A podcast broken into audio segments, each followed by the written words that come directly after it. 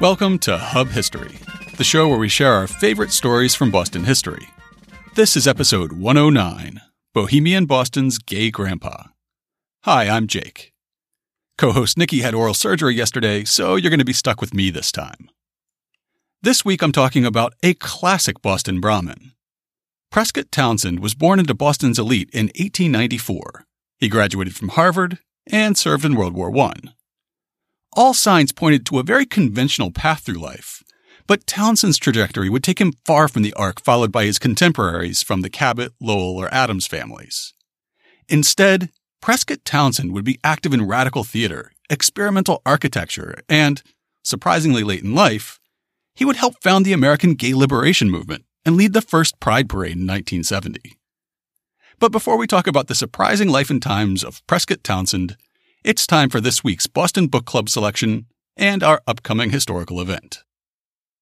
My pick for the Boston Book Club this week is The Crimson Letter Harvard, Homosexuality, and the Shaping of the American Culture by Douglas Shand Tucci. We'll also reference it throughout this week's main story.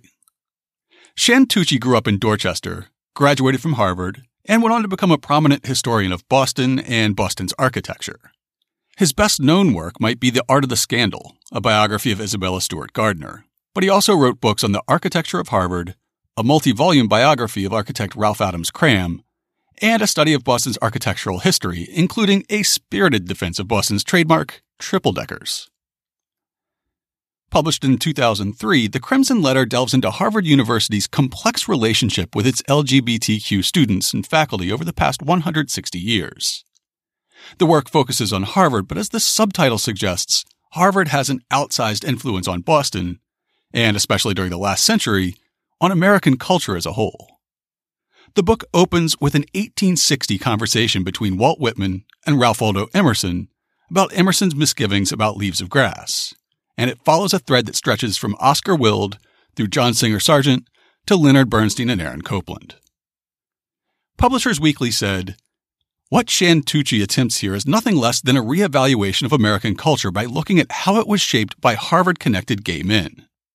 From Ralph Waldo Emerson, in love with fellow student Martin Gay, and Henry James, who apparently first had sex with Oliver Wendell Holmes, to poet Frank O'Hara and artist Edward Gorey, who were student roommates. Shand Tucci weaves together history, criticism, and gossip to show how many of the sons of Harvard were not only gay, but major culture mockers. In their review, the New York Times said The Crimson Letter begins with letter burnings, flights by night, a witch hunt, a gay scandal in 1960. Shand Tucci presents homosexuality as Harvard's hidden history, and he moves from the personal and precise, almost confessional tone of his introduction to an account of the institution itself. But this institution is not only the university in Cambridge, for Harvard, whatever lens you look at it through, is above all an American story. Gay Harvard, for Shand Tucci, is the story of modern America. After I first started reading about Prescott Townsend's fascinating life, almost every article I turned up pointed back to Shand Tucci's book. Since the author was a lifetime resident of Boston, spending most of that time in the Back Bay, I had high hopes of interviewing him about his research on Mr. Townsend. Alas, I was too late. Douglas Shand Tucci passed away this April. We'll have links to his obituaries in the Boston Globe and the Dorchester Reporter, as well as a link for you to buy the Crimson Letter in this week's show notes. And for our upcoming event this week, we have a free talk presented by the Massachusetts Historical Society that will actually be presented at the Radcliffe Institute in Cambridge. Historians, archivists, and public health professionals from Radcliffe, UMass, and Harvard Medical School will come together to speak on the topic of transgender history and archives, an interdisciplinary conversation. Here's the description from the MHS website. This panel aims to begin an interdisciplinary conversation in transgender history. What is the state of the field of transgender studies in history, archiving, and public health? How do changes in popular usage and attitudes about terminology facilitate or hinder research? In what ways does transgender studies intersect with women's and gender history and other feminist scholarly concerns? Now, unlike most of our upcoming events, this one comes with homework. In the event listing, there are recommended readings, so attendees can come prepared to participate in the conversation. While the readings are optional, registration is required. We'll have a link to the registration page in this week's show notes. And now it's time for this week's main topic. A year before Boston's Pride Parade was established, which we described in episode 83, the first gay pride parade in the world was held in New York City. A year after the LGBTQ patrons of the Stonewall Inn on Christopher Street fought back against police oppression, thousands of supporters marched from Christopher Street to Central Park in the name of Gay Pride. Among the organizers who led the parade was a Bostonian who'd driven down for the day. By then, he was 76 years old, often dressed in old and tattered clothes, with a white beard halfway down his chest and unruly white hair. Despite appearances, this rumpled old man was one of the nascent movement's leaders. A biographer would write, I can think of no one more responsible for launching the gay rights, gay liberation movement than Prescott Townsend. There were no demonstrations, no protest marches for gay rights before Prescott, and he was always on the spot for an organized protest. While he may have looked like an aging flower child by that point, or perhaps like a homeless person, Prescott Townsend was the ultimate Boston Brahmin. He could claim to be descended from 23 different Mayflower passengers, and his third great grandfather was Roger Sherman, who grew up in Newton and went on to represent Connecticut in the Second Continental Congress and eventually in the U.S. House of Representatives and the U.S. Senate. Sherman signed the Declaration of Independence, the Articles of Association, the Articles of Confederation, and the Constitution, he was, as Townsend would observe dryly, the only man to be so inconsistent.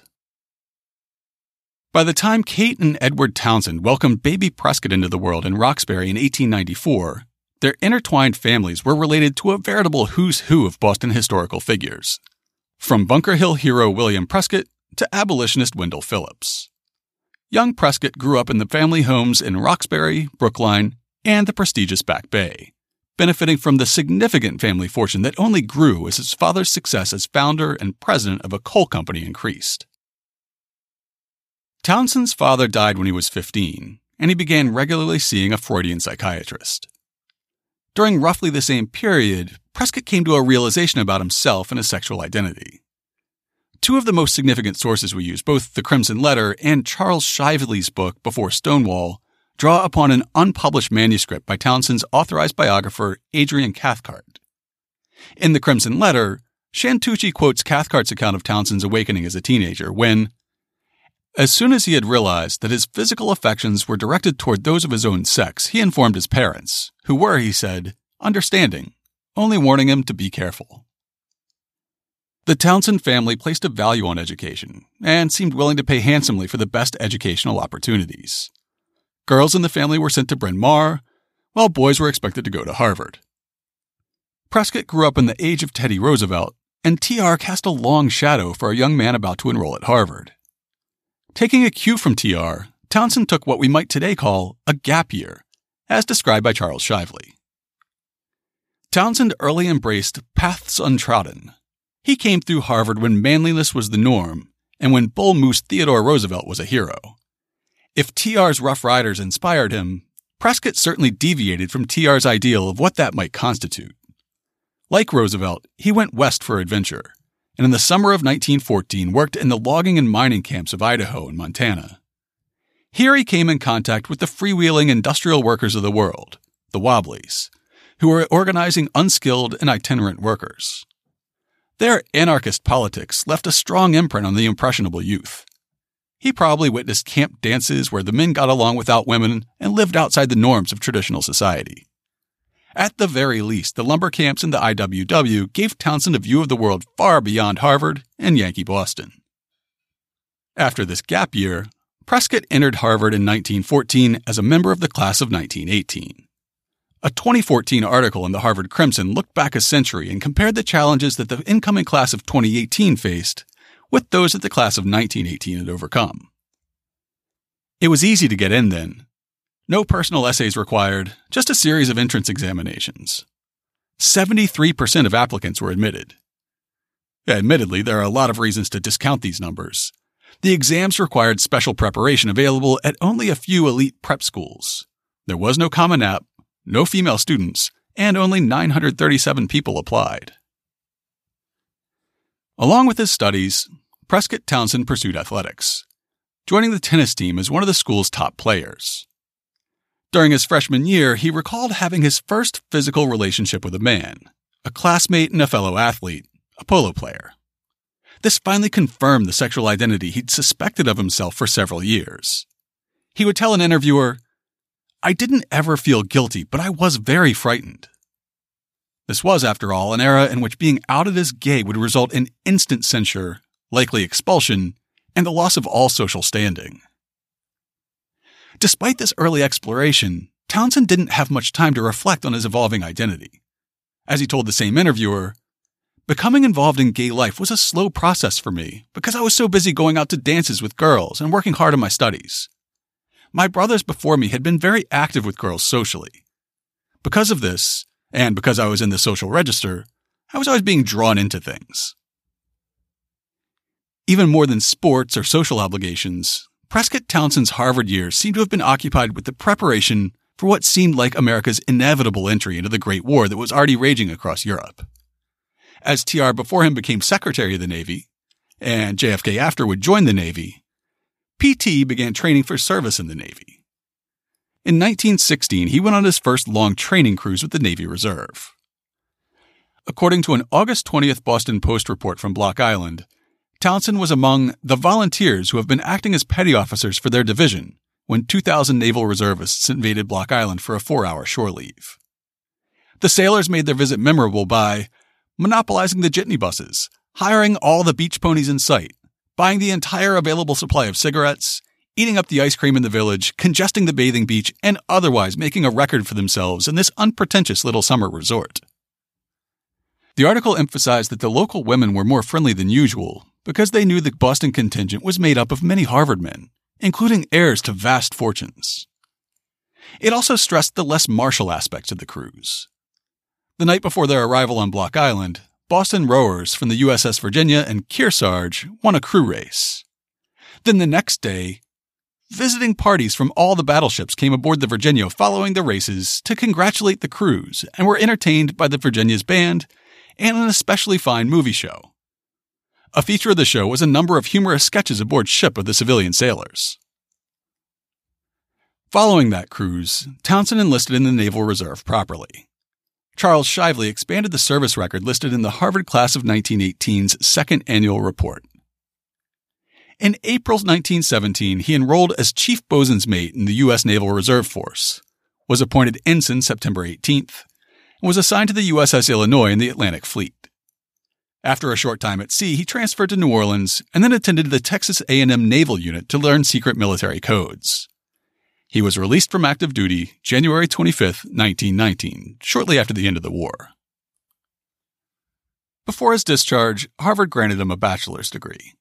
He would complete his four years in the reserves without being called up for active duty again.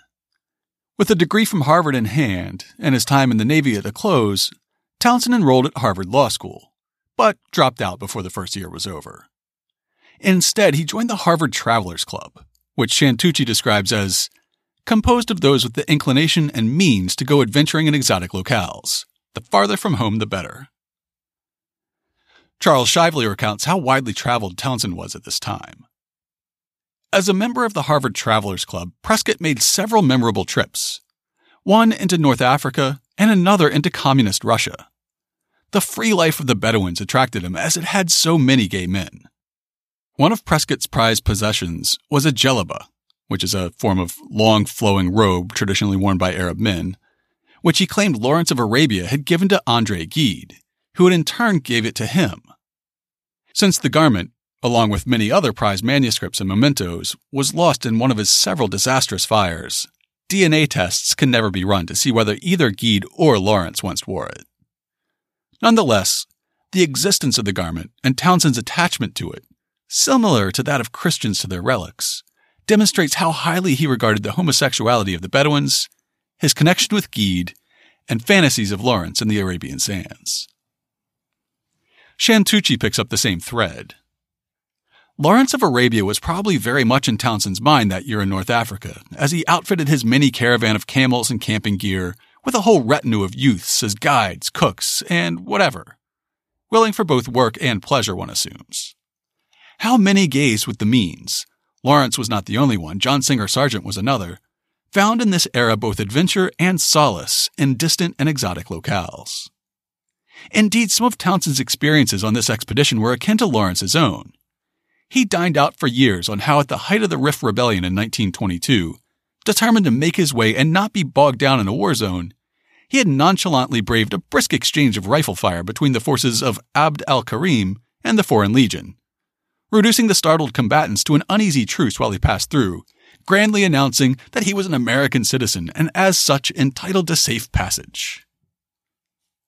Speaking of world travel, in an article in the Proceedings of the Biological Society of Washington, E.R. Dunn describes a new species of salamander that he and his companion discovered. In 1921, they were on an expedition to the rainforests near Jalapa along the Rio Blanco in the Mexican state of Veracruz. In honor of his co discoverer, Dunn named the tiny amphibian Salamandra oedipus townsendensis. In the 1920s, Prescott Townsend was simply traveling everywhere and doing everything, including two extended stays in Paris. Later, he would claim to have been deeply involved in the American expat community there, alongside celebrities like F. Scott Fitzgerald, Ernest Hemingway, Gertrude Stein, Pablo Picasso, and T.E. Lawrence, who we know better as Lawrence of Arabia. Later authors question whether he was ever welcome in the inner circle of this movable feast, but there's certainly evidence that he was traveling in its outer orbit. He became close friends with the Nobel Prize winning anti colonialist writer Andre Gide, who we mentioned before. Gide was unique at the time for being openly gay, having come out in print in the mid 1920s. He would act as a mentor to Townsend as the much younger man explored the original Bohemia to be found in the left bank. At about the same time, he met the writer Elliot Paul, who turned out to be a native of Malden. And the two fell into an on again, off again romantic relationship that would last for years. In the mid 1920s, Prescott Townsend moved back to Boston, perhaps to be close to his mother as she slowly succumbed to terminal cancer. Elliot Paul came with him, and the two men seemed to have been determined to recreate some sliver of the modern, daring, electrifying Paris scene they had left behind. Through their work, and that of a handful of other early Boston bohemians, they managed to create the world they were looking for on the unfashionable north slope of Beacon Hill. Charles Shively introduces the scene and uses some dated language that we apologize for. The back of Beacon Hill, where Prescott lived most of his adult life, approximated New York's Greenwich Village and, in some ways, even the left bank in Paris. Before, during, and after Prohibition, the bars on the back of the hill catered to a miscellaneous crowd of sailors, transvestites, poets, prostitutes, and gay men. For a time during the 1920s, Townsend participated in a speakeasy, eatery, and theatrical establishment on Joy Street and what was formerly a stable, one of several buildings he owned on Beacon Hill. A network of so called tea rooms, actually speakeasies where gin and vermouth were discreetly served in teacups, filled the tiny alleys of Beacon Hill, anchored by the up and coming institution founded on Paul's taste and Townsend's inheritance. Shand Tucci describes how Townsend himself, meanwhile, in an old brick house he owned at 75 Phillips Street, opened what was, one may be sure, one of the livelier of the new tea rooms, the Jolly Roger, and an adjoining ground floor bookshop named for Paul Revere of all people. Townsend was ever the patriot. It was adorned with piratical murals, Perhaps the joke was that the pirates were gay enough. Certainly, Townsend is known in these years to have been a member of a Cornhill poetry reading club, or arts club, or a gay bar. No one seemed sure even then what it really was. If it was a gay bar, it was one of Boston's first, called Pen and Pencil. Cafe chronicler Lucius Beebe described the wild scene. There were hints of even more exotic practices, and prominent bohemians were apprehended in raids on Negro nightclubs in the South End. The studios of Myrtle and Mount Vernon streets on Beacon Hill were subjected to frequent raids by embattled officers, who visioned counterfeiting, cocaine vending, and worse, wherever a bayberry candle glimmered in the neck of a discarded whiskey bottle. Usually, however, they discovered nothing worse than a temporarily decommissioned playwright or Harvard Latin instructor under the bed. In Prescott Townsend's former stable on Joy Street, he and Elliot Paul established a new playhouse in 1922 called the Barn Theater. It was inspired by the small experimental theaters the pair had seen in Paris, and in no small part by the Provincetown Wharf Theater that had been founded in 1915. Without citing sources, Beebe claims that these improvements were made possible by expeditions for purposes of lust and pillage, during which Paul and Townsend liberated building materials from quarries and lumber yards. For one heist, quote, Elliot Paul put in an appearance with a thousand of red glazed brick. At another, Townsend dragged into admiring Joy Street behind his car the main steel strut of the Court Theater, then in the process of demolition. Victims of these expeditions complained that their stock, quote, vanished down the road in the hands of persons they usually described to the police as having donned fancy dress for the purposes of disguise. Beebe's description of Townsend at that time leaves little question as to who preferred fancy dress. Paul's constant associate was a rangy youth named Prescott Townsend, whose strictly accountable background and actual supply of ready cash were not particularly held against him, even in the most enlightened circles. Townsend emerged from Harvard Law School, possessed and wore a raccoon skin overcoat that was the envy of Cedar Street, and could talk informatively on any given subject for the space it required his auditor to consume precisely a quart of gin. Within a very short time, the Joy Street compound had grown and evolved into an artist's colony in its own right. A 1925 advertising flyer for 36 Joy Street promoted, among other endeavors, the Barn Bookshop, Sally White's costumes, a Victorian inspired interior decorator, a basket maker, a ballet instructor, unusual photography, and wrought iron by Prescott Townsend. Entertainments included the Brick Oven, a gift shop and tea room operated by Miss Jordan, the Saracen's Head Coffee House, with lunch and dinner served daily and chicken and waffles every Thursday, and of course, the Boston Stage Society, a small theater producing six plays from November to May, eight evenings a month. Admission was by membership only. Despite its higgledy-piggledy construction and somewhat shady origins, the Barn Experimental Theater went on to make a significant contribution to the city's artistic history. Douglas Shand Tucci describes how, after the first season's opener, the Barn produced shows by a series of modernist playwrights whose work the Barn Theater specialized in. Others included Anton Chekhov, August Strindberg, Jean Cocteau, Gordon Bottomley, Andre Gide, another memory of North Africa, and Alexander Blok. It is a very avant garde list that marks the Barn Company as perhaps the best and purest theater. Amateur, but dedicated and pioneering. Indeed, several plays were advertised as given for the first time in English, and at least two for the first time in this country. And although it was, in the trustees' words, a non commercial effort to establish a theater in Boston in which we can experiment in new dramatic forms and subjects, such as are available in New York at the Provincetown Theater, and entirely amateur, standards were high. The Barn's productions were linked to the 47 workshop of Professor Baker at Harvard referring to that professor's nationally important course on playwriting. Poet Robert Hillyer, who lived in a mews of Charles Street on Beacon Hill, and who had just been appointed to Harvard's English faculty, was also involved. Set design, moreover, was often a project of a class in that subject at the Vesper George School of Art or the School of Boston's MFA. Even the New Yorker noticed, reporting in 1926 that Sophisticated Bostonians may often be seen sitting on long wooden benches watching performances of Strindberg with expressionist settings, Anatole France, Chekhov, and the more modern works of Marcel Achard, Alexander Blok, and Jean Cocteau. In any event, simply by opening, much less sustaining, the Barn Experimental Theater, Townsend and Paul had achieved much. After taking inspiration from the Provincetown Theater for the Barn, Prescott Townsend was soon taking inspiration from Provincetown itself. He began summering there sometime in the 1920s and spent an increasing amount of time on the far tip of the Cape after the Barn Theater closed up shop in 1929. During his many years there, his interests turned from theater, which he supported with more of his trust fund and less of his time, to architecture. Shively describes how he got started. Townsend's greatest work, beyond his extraordinary personality and public agitation for gay causes, was in his architectural experiments both on Beacon Hill and in Provincetown. He built five A-frame houses in Provincetown. Had he patented his A-frame, he might have become better known. As he became established in P-Town, he began assembling a compound he called Province Townsend at 1 Bradford Street. If I read the map correctly, it's the site of a playground today. His designs used found materials like driftwood, bubbled plastic sheeting, and ship parts to reflect his idea of what P Town felt like.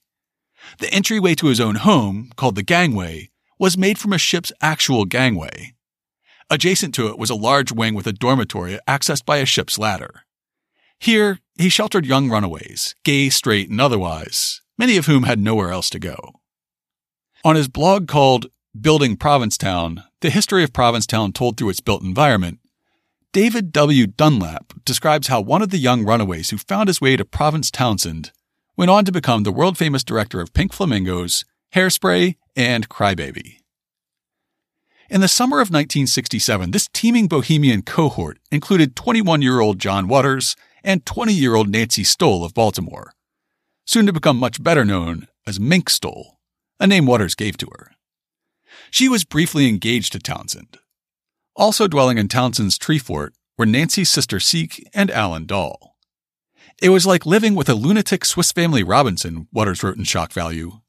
Part of the apartment was made out of a submarine, and trees grew right up through the living room. The only real problem was that when it rained, it was like being outside.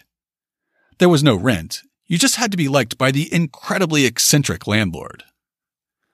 No matter. Waters recalled in an interview with Gerald Peary for Provincetown Arts I can remember it as some of the happiest moments of my life, of complete freedom for the first time. I was away from everything I rebelled against. The sad final chapters of Townsend's life began as his years in Provincetown came to an end. The environment of complete freedom that he cultivated at Province Townsend may have rubbed the old Yankee townies the wrong way. After a fire burned the entire compound to the ground in 1968, Charles Shively reported that some believe that his house was torched deliberately. This was because shortly before the fire, three of the selectmen of Provincetown had issued an appeal to all decent people complaining that we are not getting the support we should in an effort to rid our town of these degenerates.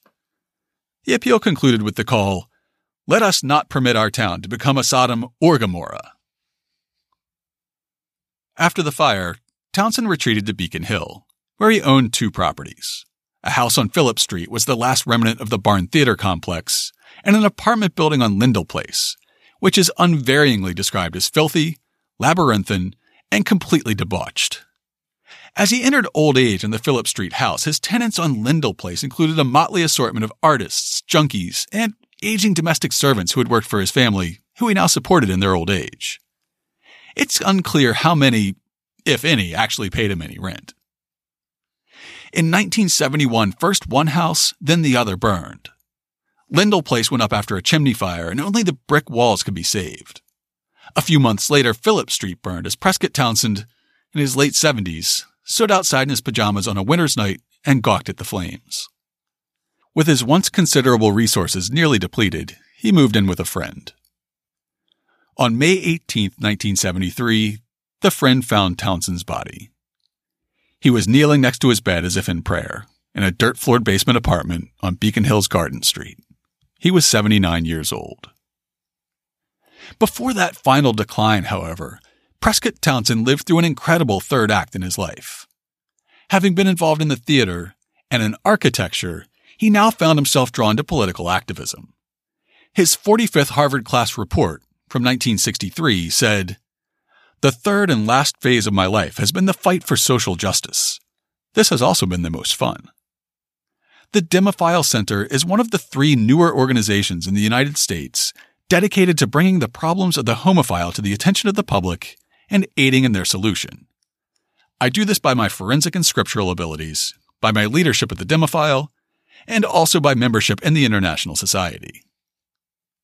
Townsend's political activism actually had its first awakenings decades before, as Mark Crone recounts in Boston Spirit magazine. During the 1930s, Townsend entered history by testifying at the State House for a gay rights bill. As a Brahmin, he was politely received but swiftly dismissed. He was back the next year and the next after that, meeting with the same polite indifference. His money and status had often protected Prescott Townsend from the worst forms of oppression that society had to offer gay men at that time. However, a decade after his testimony was indulged on Beacon Hill, Townsend got a full helping of the treatment that non elites faced, and it galvanized him to action. In 1943, the 25th report for the class of 1918 noted that Prescott Townsend had not returned the annual questionnaire, but in his most recent communication, he described himself as an experimental architect. Two decades later, Townsend would more bluntly describe why he'd been out of touch in 1943. The 1963 Harvard class report says, I was thrown into jail for refusing to pay $15 in graft for an act that is not against the law in England nor in Illinois. A headline in the Midtown Journal reported Beacon Hill Twilight Man, member of queer love cult, seduced young man. Douglas Shand Tucci did his best to peel back the layers of rumor and cover up to describe what had happened. The precipitant of this third and final phase of Townsend's improbable life story? In 1943, he was caught having sex. Rumor always had it that it was in one of those deep entryways on Beacon Hill's historic Mount Vernon Street. Someone opened his door and presumably called the police. And this fiercely honest Boston Brahmin queer of bohemian fame, having long since discarded his parents' advice to be careful, was not about to back down. Townsend's defining moment had come, and though the police captain was open to a modest bribe, Townsend, though certainly savvy enough to have paid off the cops in the days of his tea rooms, was in a matter of this sort determined to stand on principle. So he went to jail. Unfortunately, Massachusetts law at that time treated any act of homosexuality as an abominable and detestable crime against nature. Prescott Townsend was sentenced to 18 months at hard labor in the state penitentiary on Deer Island.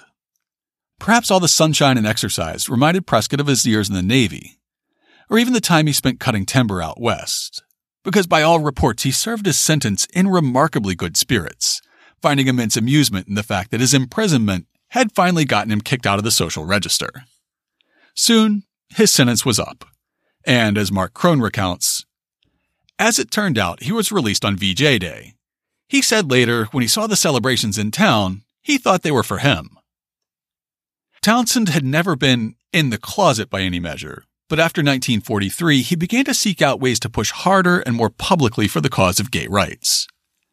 Soon after the Mattachine Society was founded in LA in 1951 as the first service and welfare organization devoted to the protection and improvement of society's androgynous minority, Townsend jumped in with both feet. By 1953, he was among the group's leadership, attending a steering meeting in Los Angeles where the decision was made to decentralize the organization creating regional chapters. The first East Coast chapters were New York's in 1956 and Boston's in 1957. Prescott Townsend was the motivating force behind the Boston chapter, and his in your face confrontational style soon opened a rift with the parent organization, as Charles Shively describes.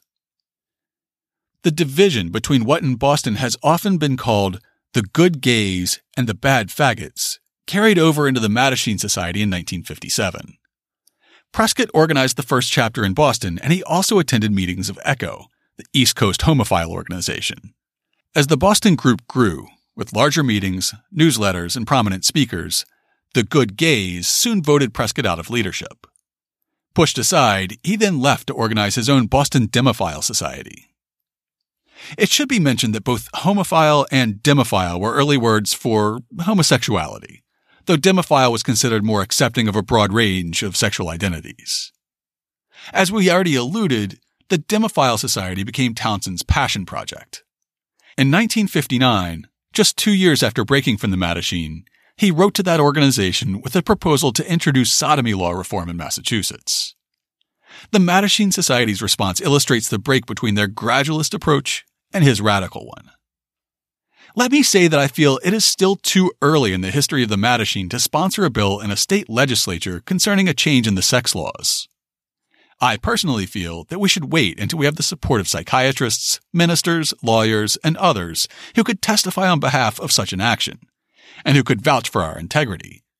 We do not have that professional backing at this time. Undeterred, Prescott Townsend plunged ahead. In 1958, he wrote editorials in favor of marriage equality, saying, I believe homosexual partnership must be worked at more than any other. He developed his own snowflake theory of human sexuality, advancing the idea that every human libido is unique. In the words of Cathcart's unpublished biography, what he was after was sexual liberation, freedom on a universal scale without regard to gender or sexual orientation. When he said no two are alike, he meant exactly that. How difficult it must have been for Prescott, a full blooded Yankee, a Bostonian, and a Harvard man, to resist the compelling urge to categorize. This evolving radicalism compelled Townsend to join in groundbreaking protests held in New York and Washington in 1965. In New York, they marched in front of the United Nations. In Washington, they picketed the White House.